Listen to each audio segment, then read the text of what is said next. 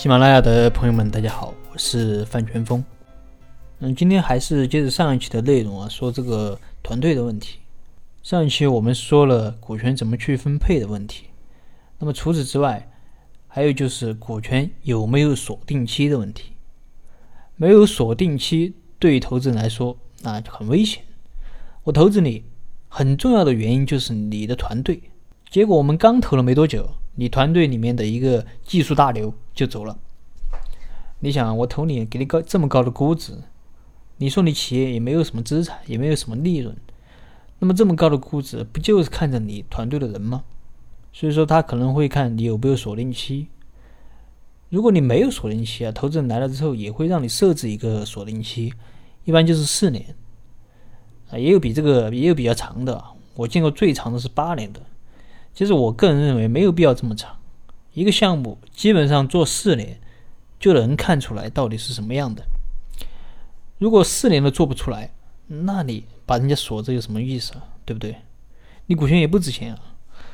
如果4年能够做得出来，你叫人家走，人家不走了。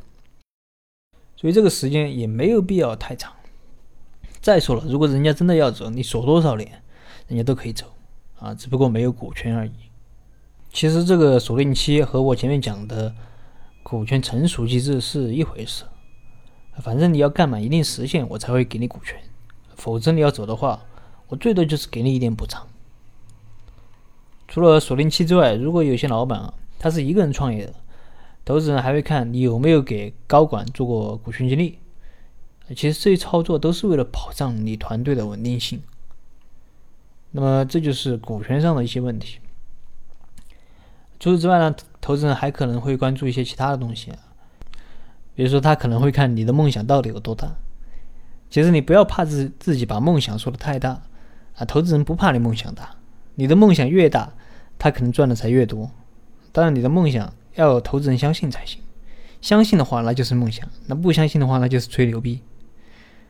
比如说你做这个行业，如果只有10个亿的规模，你说你要做100个亿，那可能就有吹牛逼的成分。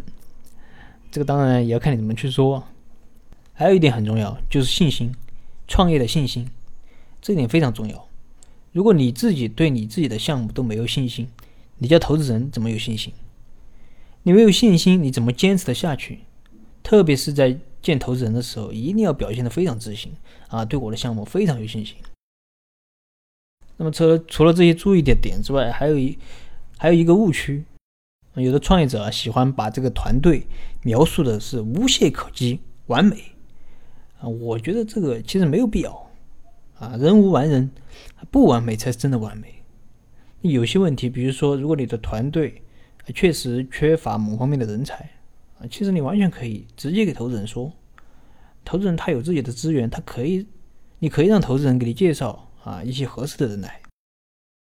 你上来就说我们的团队怎么梦幻，人家也不傻对不对？还比如说有的创业者他可能不是第一次创业了，而且以前的创业没有成功，都是失败。那么我觉得这个其实也没有什么好刻意隐瞒的，一次创业就想成功的其实是很难的，你失败是一件很正常的事情，那么在投资人看来，有过失败经历的话，那么再去创业成功的概率就会更大，因为你可以避开很多雷区，比如说你第一次创业的时候如果是被股权的问题坑过，那么我想如果你再次创业的话可能就会避开这个问题，所以这一点没有什么好隐瞒的。好了，这就是关于团队的内容。我们总结起来主要就是2个方面，一个就是团队本身，团队成员之间的一些就是履历一些经历，第2个就是团队之间股权的一些问题。好了，今天的分享就到这儿。如果你有什么疑问，你可以添加我的微信或者给我留言，我们再深入的沟通交流。当然你也可以把这一期的内容分享给感兴趣的朋友，让他们和你一起学习，共同成长。